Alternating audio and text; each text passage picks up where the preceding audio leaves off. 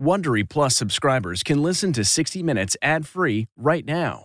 Join Wondery Plus in the Wondery app or on Apple Podcasts. This spring, if you'd rather spend time enjoying your lawn instead of trying to keep it alive, there's good news. True Green is the easiest and most affordable way to get a beautiful lawn. All you have to do is water and mow, and they'll do the rest. Weed control, fertilization, aeration, and even some things you might not even think of. They'll do all of it, while you can do literally anything else. With True Green, you can have your lawn looking as good as a putting green. That's not hyperbole. True Green is the official lawn care treatment provider of the PGA Tour. True Green offers a satisfaction guarantee, and they have a verified best price promise, which guarantees you the lowest price with no compromise on quality. You do you. Let TrueGreen do your lawn care. Visit truegreen.com to get the best lawn at the best price with the best people guaranteed.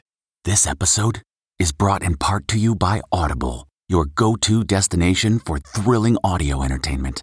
Whether you're looking for a hair raising experience to enjoy while you're on the move or eager to dive into sinister and shocking tales, Audible has an exclusive collection of thrillers from best selling authors that will keep you on the edge of your seat like James Patterson's first audio only thriller, The Coldest Case. Experience stories like never before, where every chilling detail is brought to life by captivating sound design.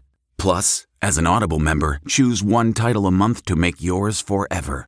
And now, new members can try Audible free for 30 days. Just visit audible.com slash WonderyPod or text WonderyPod to 500 500. That's audible.com slash WonderyPod or text WonderyPod to 500 500.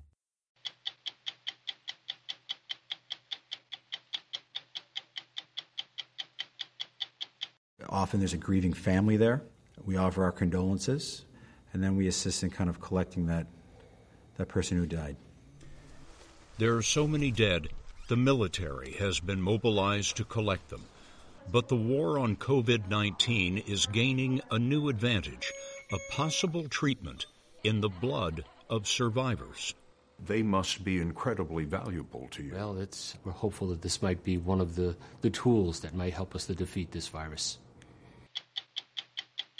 Not since the Great Depression have so many in this country faced the prospect of being unable to put food on their table. Do you know how many people you feed here every day? Out of this one, around 2,000. 2,000 people. Yeah, but, but the number is going to keep increasing. Chef Jose Andres' team has fed nearly 2 million people so far during the pandemic. He's among those who believe the federal government needs to change the way it looks at the country's food security. You don't have to reinvent the wheel, you only have to change the way you think. Kabuki is, well, what is it exactly? Performed exclusively by men, part opera, part dance, part pro wrestling. And it is proudly more than a little over the top. Kabuki has been called a masterpiece of heritage. And here's a good sign you've reached the pinnacle of this art. You have a personal spritzer perfuming the path to your dressing room. I'm Lesley Stahl. I'm Bill Whitaker. I'm Anderson Cooper. I'm Jon Wertheim. I'm John Dickerson. I'm Scott Pelley. Those stories tonight on 60 Minutes. Looking to instantly upgrade your Mother's Day gift from typical to meaningful? Shop Etsy.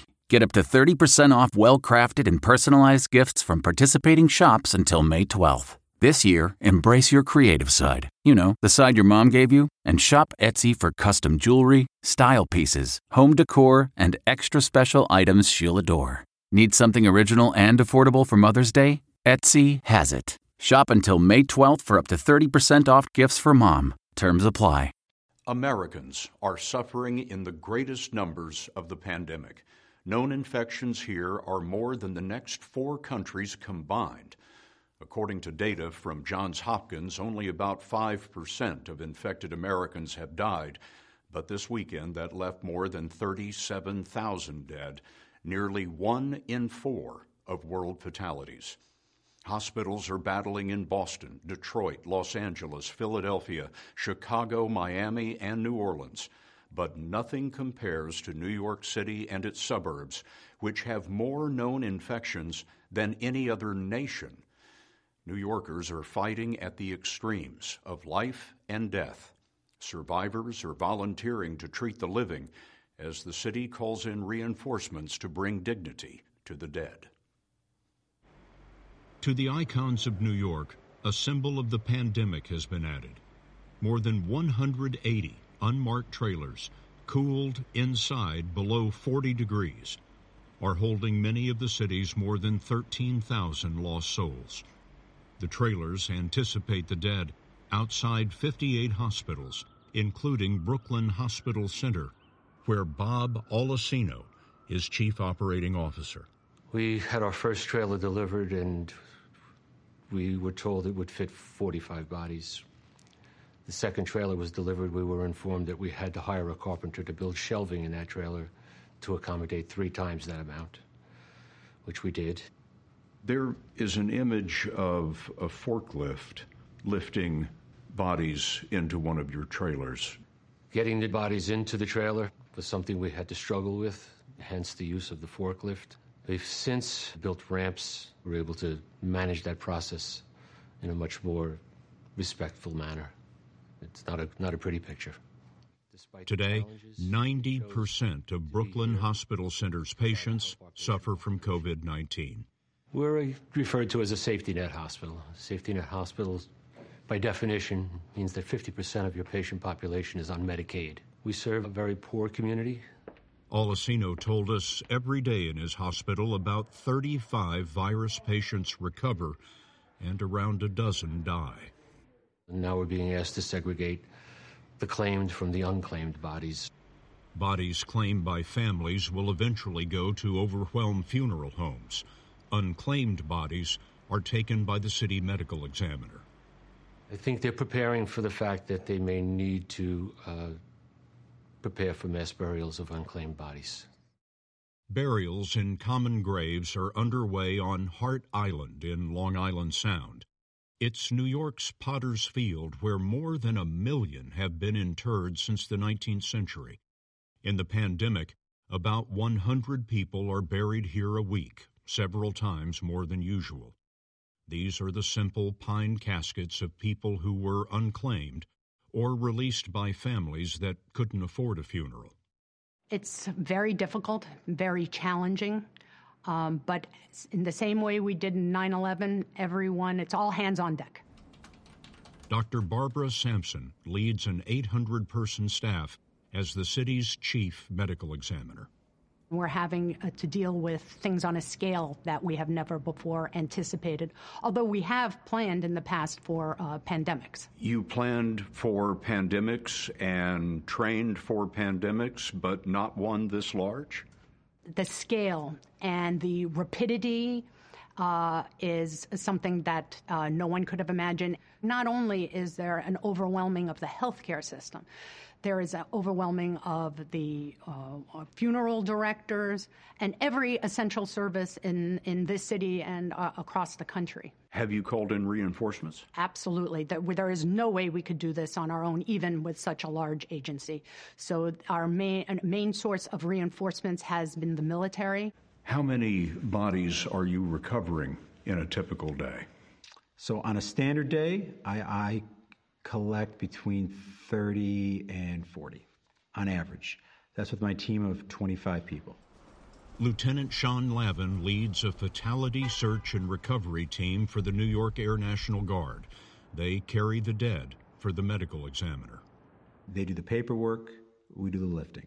Are there other teams similar to yours deployed from different units? We started with 13 members three weeks ago. I think there'll be close to 400 people doing what we're doing um, by the end of this week. One reason for the increase is the number dying at home or outside hospitals, about four times the usual. Our initial information from my commanding officer was we'd be collecting just from hospitals. Um, but after arriving here, we moved quickly from hospitals into residences and long term care facilities. It was a long term care facility we visited with Lavin's team and the medical examiner's van. We treat every collection as it's a possible COVID. Tell me what the process is like. So, on a call, all of my members are donning proper PPE before they go on. So, some kind of Tyvek suit, gloves, mask, iPro. Uh, we go into a residence. Often there's a grieving family there. We offer our condolences. We make the necessary adjustments with either furniture or anything in the room. And then we assist in kind of collecting that person who died. Some who have died or fallen ill are among those the city was counting on most. How is your staff doing? Holding up fairly well. I, uh, we've, we've lost about 30% of our employee population to the disease. You've lost almost a third of your employees to illness? Yes, we have.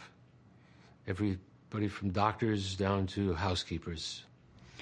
How many of your staff members have lost their lives? As of right now, five. Will you describe them to me? I think the one that had the biggest impact on us was one of our patient transporters. We referred to him as the mayor.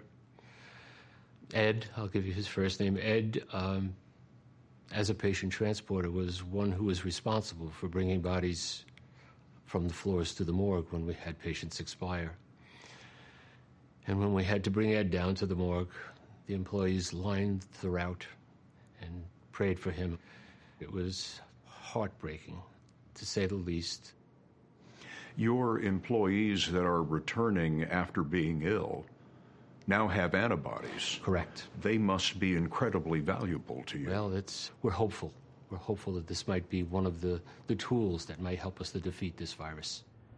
Brooklyn Hospital Center is one of many hospitals testing what's called convalescent plasma. Plasma is the liquid that carries blood cells and antibodies made by the immune system to attack viruses. A recovered virus patient's plasma can be transfused into a patient who's still suffering. In theory, if you give a large enough dose and early enough in the disease process, the antibodies in the convalescent plasma will neutralize the viral particles in the bloodstream of that individual. And that could lead to a more mild course of disease, and it could lead to fewer complications. Dr. David Reich is president of New York's Mount Sinai Hospital part of a national convalescent plasma program being led by the renowned Mayo Clinic in Minnesota. What is the history of this kind of plasma therapy? It has been shown to be effective in certain uh, uh, epidemics and less effective in others. For example, there was some evidence that it was a benefit for the uh, SARS epidemic uh, in the early part of the 2000s, and there may have been some benefit also for the swine flu, also known as H1N1, but it did not seem to, seem to be effective in treatment of Ebola disease. Recovered patient Meredith Berkman donated plasma after managing her COVID 19 symptoms at home. At its worst, I would say um, was the tightness in the chest, but manageable. Um, terrible, terrible headache and just complete exhaustion. David Burdoff also recovered and donated. My symptoms were uh, gastrointestinal. I was vomiting quite a bit. Did you have respiratory symptoms? So I had a cough. I had a little bit of shortness of breath. When tests show a patient eliminated the virus and has a high level of antibodies, they can volunteer to donate. I figure, okay, I had this disease that everybody in the world is at risk for. I seem to have kicked it. Um, my blood might be useful for whatever science experiments that they might be doing, whatever treatments they might be experimenting with. The donation is similar to giving blood, but only plasma is taken. So, as you're sitting there, you watch the bag filling with what I can only describe as liquid gold. I mean, literally and figuratively, the plasma is liquid gold. The donors do not know who receives their plasma. I felt that if you believe you can help someone else, you would, especially in a situation like this. How are you selecting the patients in your hospital who receive the plasma? Uh, what we're looking for are people within the first four days of hospitalization, so it's early enough that we would expect it would be effective, and for people who are showing that they're taking a turn for the worse. It will take weeks to know whether plasma shows promise. So far, nationwide, about 500 sick patients have received plasma, a tiny start with unknown benefits. Most of America was blindsided by the pandemic, but Sean Lavin's Air National Guard team has been preparing twice a year, working with mannequins in exercises. Ironically, the unit had long planned to be in New York in late March for a disaster drill with the medical examiner. We've been training for a decade, since 2009, about how we collect fatalities in this kind of incident but there's really no way to prepare for what we're currently going through. You can have all the actors you want or all the dummies laid out in a field, but when you're actually doing it real world with grieving families, uh, it's a much different atmosphere. How's your team holding up? It's stressful, but I think they're rising to the challenge. It's some of the sh- like strongest people I would ever want to work with to kind of stop your day-to-day civilian life put on the uniform, know full well what you're walking into, and then not complaining when you miss Easter or Passover, just getting the job done to kind of help the city of New York. Nearly 200 trailers are now receiving the dead in the city of New York. We notice some are beginning to draw the sympathy of their neighbors. The city has another 90 trailers on standby, enough in the estimation of Chief Medical Examiner Dr. Barbara Sampson. I'm a New York native, so to see this happen again to New York City uh, after what we went through in uh, 9 uh, 11 just breaks my heart. Uh, but we have our role to play, and we're very proud to play it. How do you bring dignity to so many dead? One by one. You treat every person as an individual. Everybody who works here at OCME realizes it could be their mom or dad that is the next person who comes in, and you learn that working here. But we are going to do our best to serve every single family to, to the best that we are able until we are not able to do that. But we will go down trying.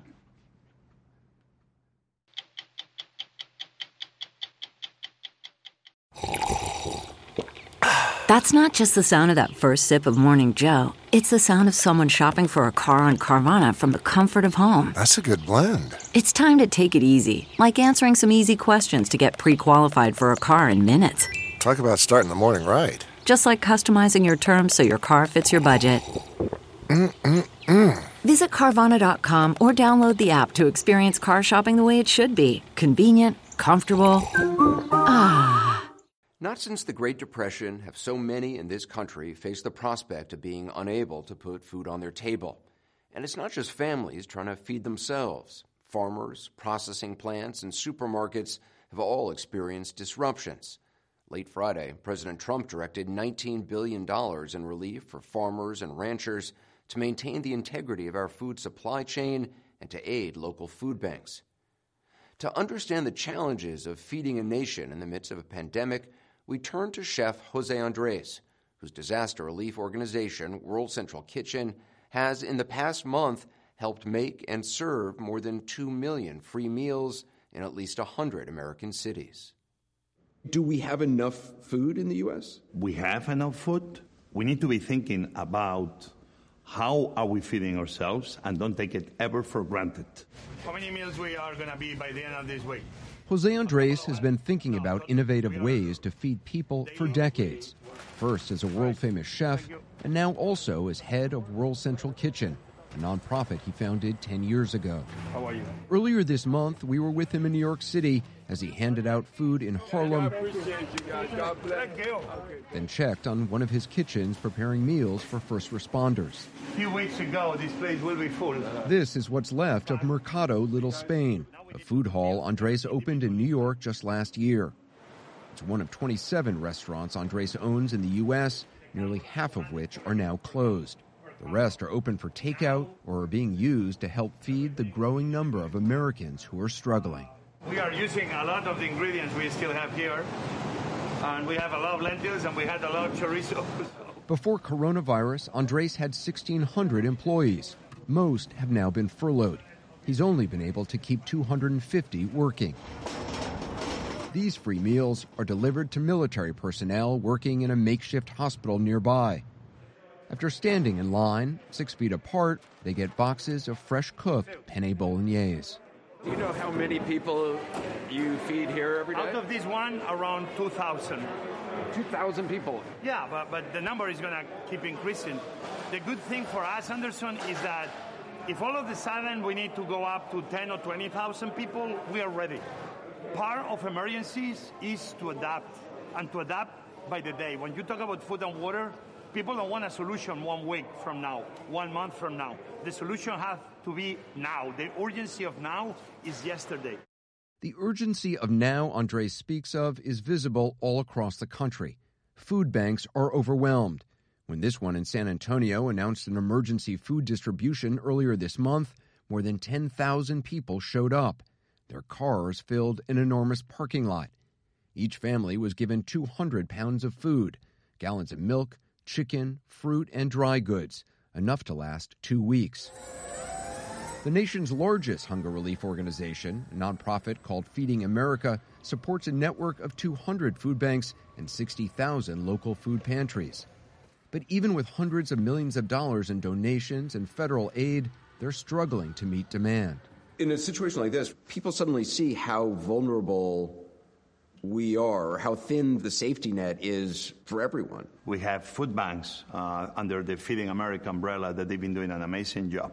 But some of the smaller food banks, they've been running out of uh, budget. They don't have more money to buy, or they are overwhelmed because they don't have enough volunteers. Andres' World Central Kitchen tries to fill what he calls the blind spots healthcare providers in New York. Here. Thank you so much. In Washington, D.C., the elderly and homeless who might not be able to get to a food bank. How many do you think? Uh, 25 we've been doing 15. everything. It's 20 here. 20. Hold on. When this goes away, I come and we hug each other. But now we need to keep distance. Uh, we need to make sure that we keep showing up every day, sending a very clear message. We're here for you, and we're going to take care of you. World Central Kitchen has been taking care of those affected by coronavirus since February. They brought fresh meals to cruise ship passengers quarantined on board the Diamond Princess in Yokohama, Japan. Using strict health protocols they developed while doing emergency relief operations in Mozambique during a cholera outbreak. The temperature is important. Jose Andres is vigilant about health precautions, You're good.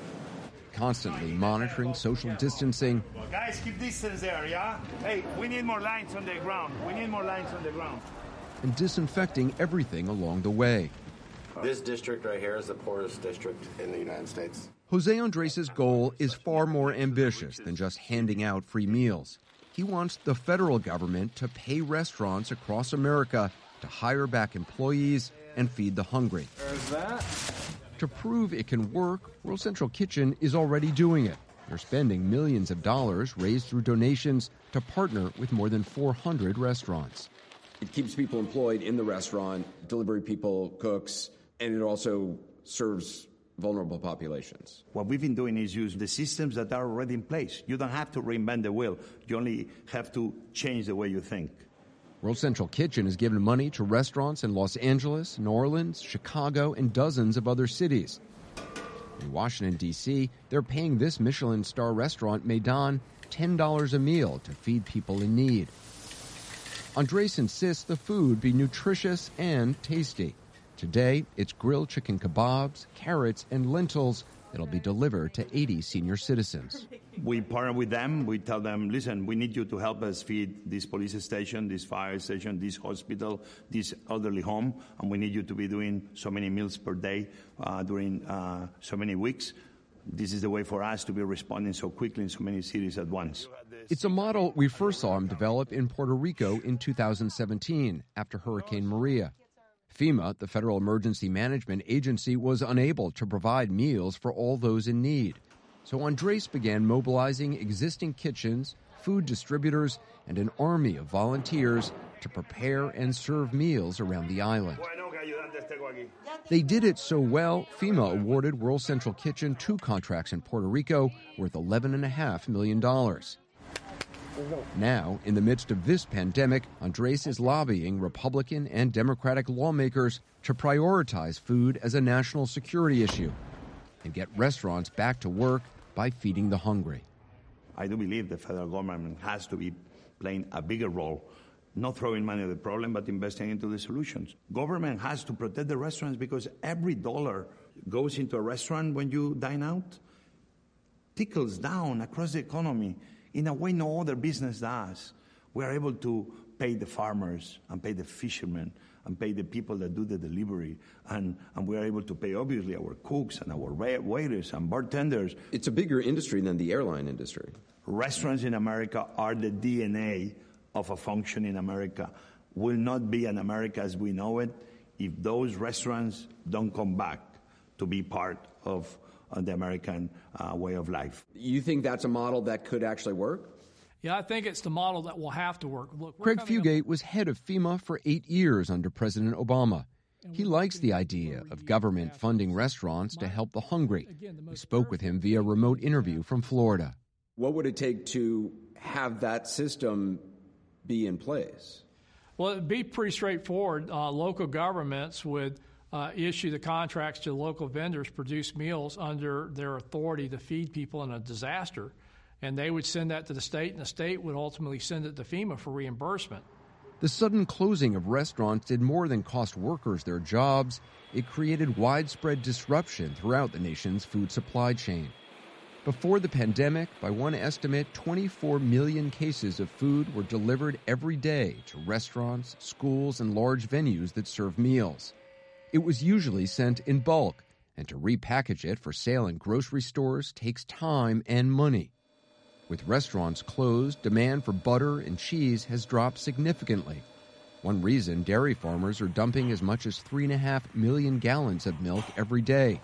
The farmers, who can no longer get their products to restaurants and other customers, are discarding millions of pounds of fresh fruit and vegetables. This newly harvested zucchini and squash has been left to rot in a Florida field. There's harvests from now through August around the country. These next couple of months are crucial for the food supply. I don't believe the food supply is, is going to be an issue if we prepare for it. But if small farmers don't have anybody to sell, and all of a sudden they start planting less because seeds cost money, and all of a sudden, a few months from now, that output of food that we took for granted disappears, there is a little issue we face. Craig Fugate shares Jose Andres' concerns. Again, I don't think we run out of food per se, but I think being able to get fresh produce, get meats, a variety will go away. We may see a lot of grain and cereal based products filling in uh, as the primary nutrients in the short run. Uh, but definitely, if we see big disruptions to the production, particularly the consumables of fresh produce, dairies and milk, poultry operation, eggs, and meat, those are what I see as the most vulnerable because they're the most people intensive. This past week, a meatpacking facility in Colorado, where four workers died from the virus, was closed down. And in South Dakota, a Smithfield Foods pork plant, which produces 18 million servings of pork a day, was also closed. More than 600 employees have tested positive there, and at least one worker has died. What do you want to make sure that people in government are thinking about now with this crisis when it comes to food supply? Think big. Think worst case scenario. You plan for that. You don't wait for it to happen or you don't hope it won't happen. Let me just say to all of you that are working in the food industry at every level across the country, just understand that you are vital.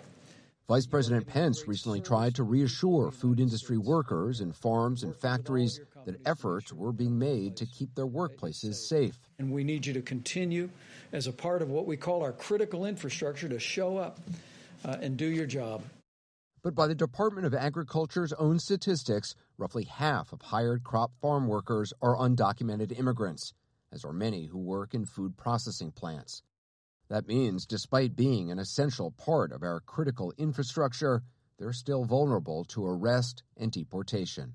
Part of the problem is because they're undocumented and the fear of being deported, they may not be reporting in sick or getting treatment or being isolated and therefore causing more spread because they're not given the same protection as other workers. They're also, in some cases, working shoulder to shoulder in fields or on, uh, you know, meat processing plants. Yeah, doing social distancing and a lot of the agricultural operations will be almost impossible. It's sort of ironic that all of a sudden undocumented immigrants are now considered essential in the United States to feed the rest of us. Yeah, it finally took a pandemic to make people realize without foreign born workers, much of our economy doesn't work. A situation like this, it highlights problems that already exist in society that people haven't noticed. Suddenly, you see things. It's like an x ray machine. In moments like these, inequalities manifest themselves exponentially. Jose Andres is an immigrant from Spain. He became an American citizen in 2013. He hopes that when this virus is finally under control, we don't forget all those who kept working to feed the rest of us. When this is done, do you think it changes the way we'll see people? If we don't have a big explosion of empathy in this country around the world, I don't know when we will. From now on, we're going to be giving the respect they deserve to the delivery pizza guys, to the woman sitting on a supermarket uh, feeding entire uh, families in a neighborhood only by being there and putting her life at risk. All of a sudden, that immigrant that you thought that maybe you didn't like is the one that is being helping feed your community. All of a sudden, we are going to be more respectful to everyday Americans because now those everyday Americans, in my eyes, they are the heroes that kept America going, that kept America fed.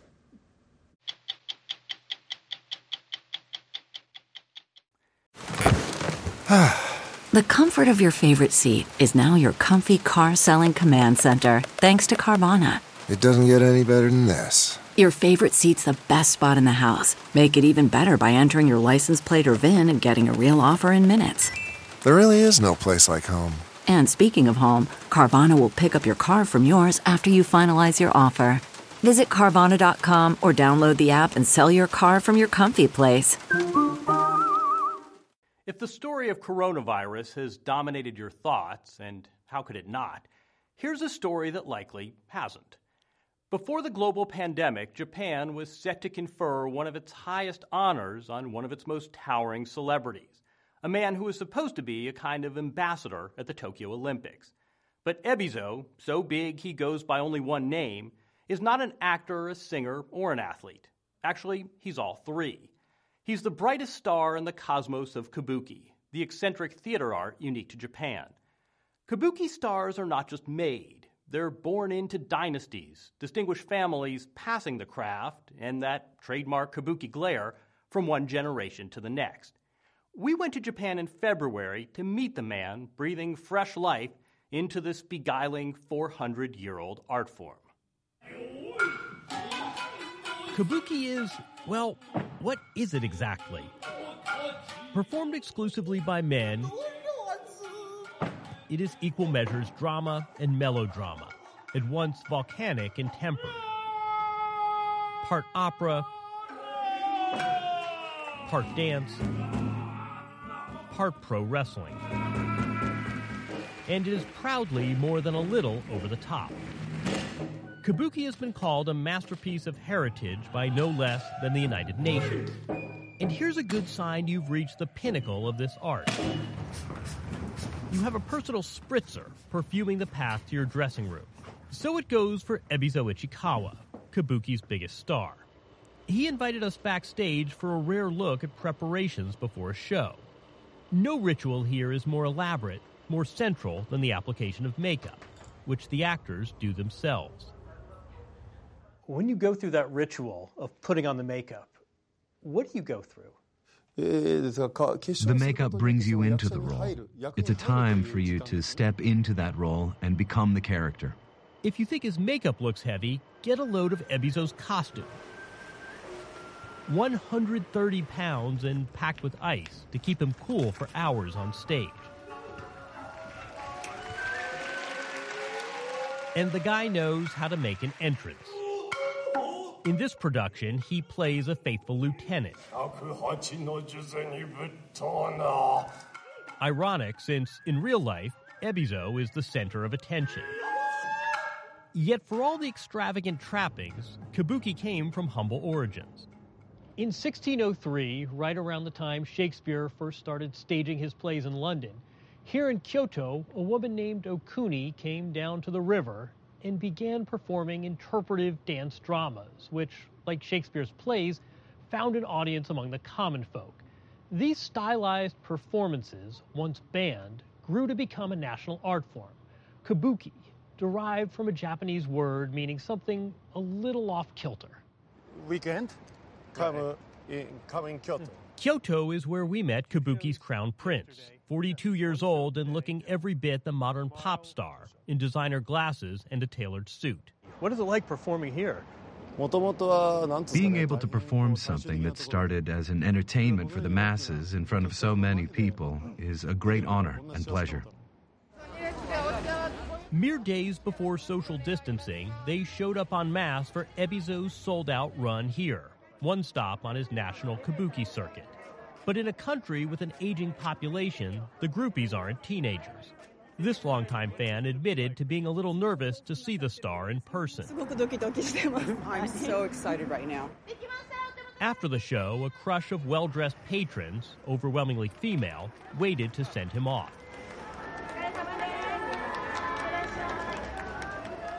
His longtime friend, Denjiro Tanaka, the lead musician on stage, performs with Ebizo every day.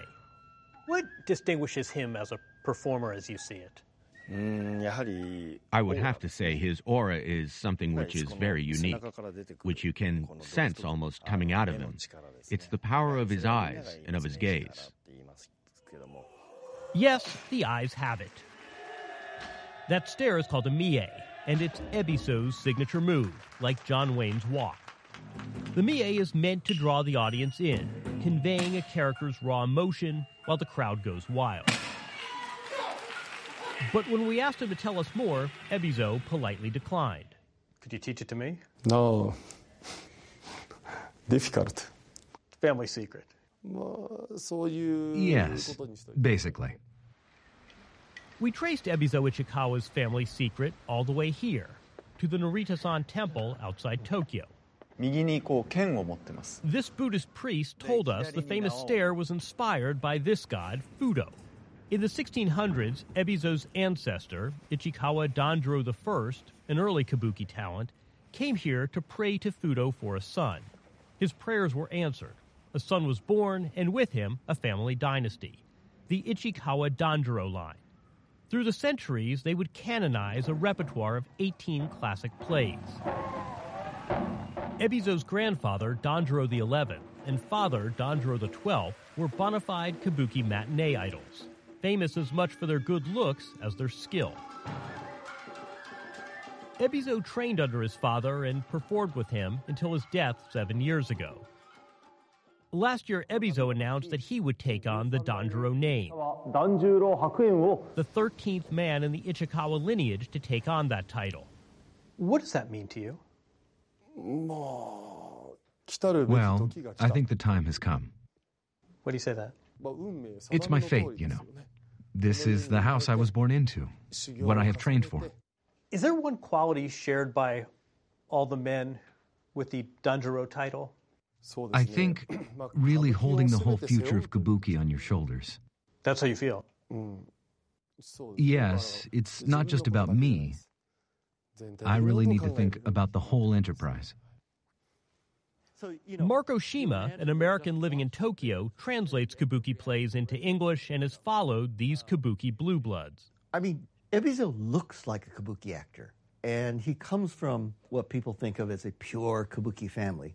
So uh, people all say he's a thoroughbred, and Japanese love thoroughbreds. That said, kabuki has never been an especially profitable enterprise. Given massive overhead, giant casts on ornate sets, the hope is that Ebizo will be a one man boom to the industry. What's going on in the audience during performances? It's just like a sports crowd.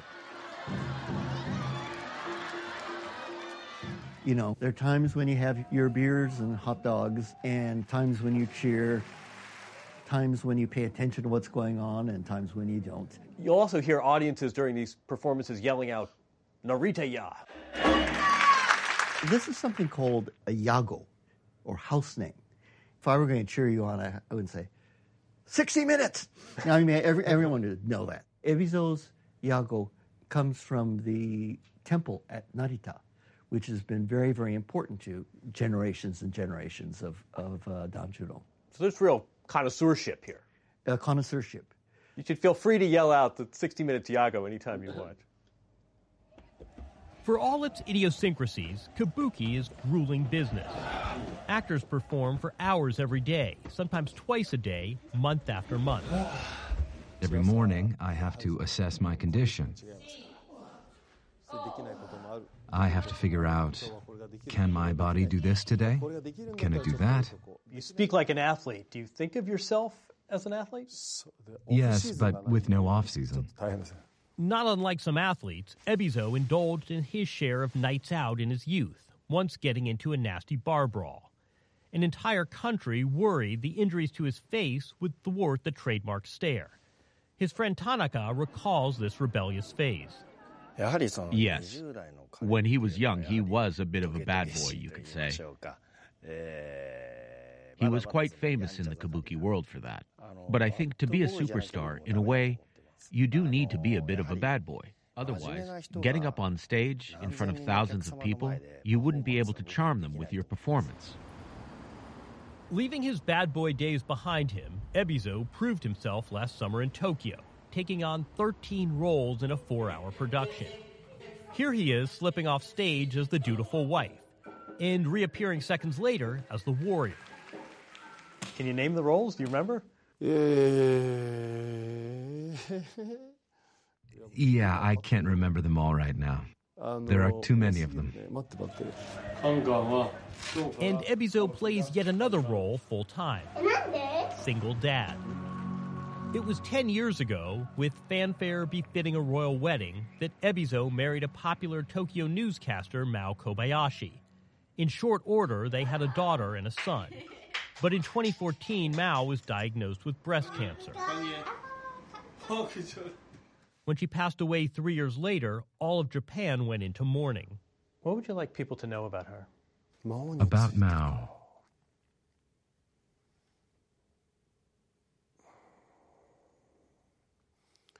I just think about my son and daughter. The way they are maturing. Without Mao, none of that would have been possible.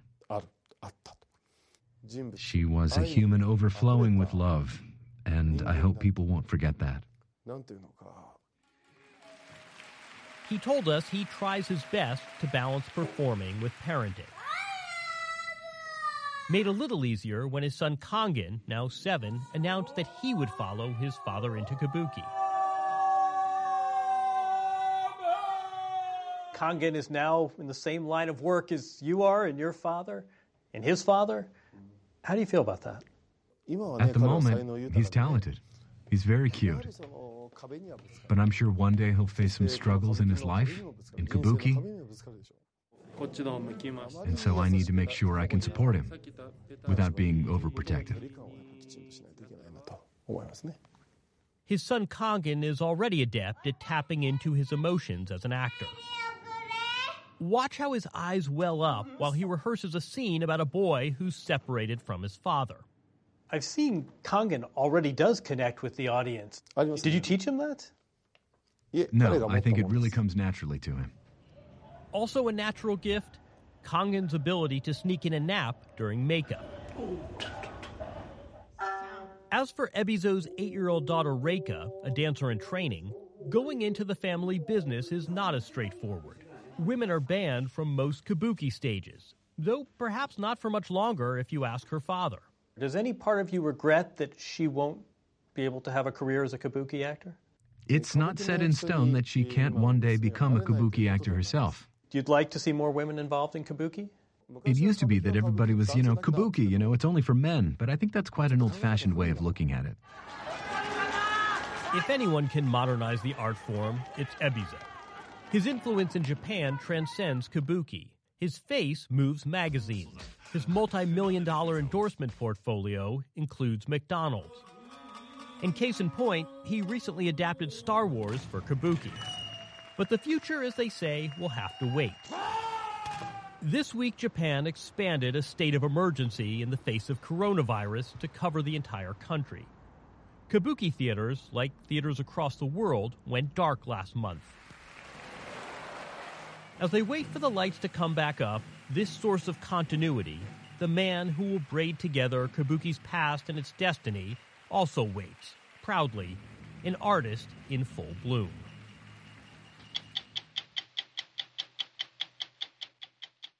CarMax is putting peace of mind back in car shopping by putting you in the driver's seat to find a ride that's right for you. Because at CarMax, we believe you shouldn't just settle for a car, you should love your car. That's why every car we sell is CarMax certified quality so you can be sure with upfront pricing that's the same for every customer. So don't settle. Find love at first drive and start shopping now at CarMax.com. CarMax, the way car buying should be.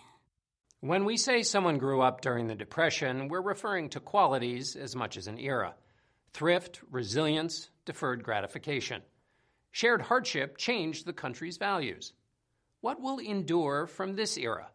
We praise teachers, first responders, doctors, nurses, and others for what they do and what they represent.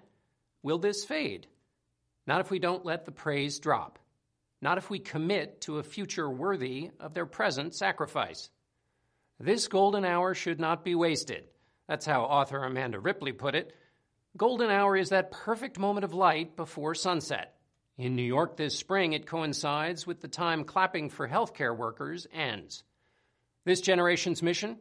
To preserve the golden hour.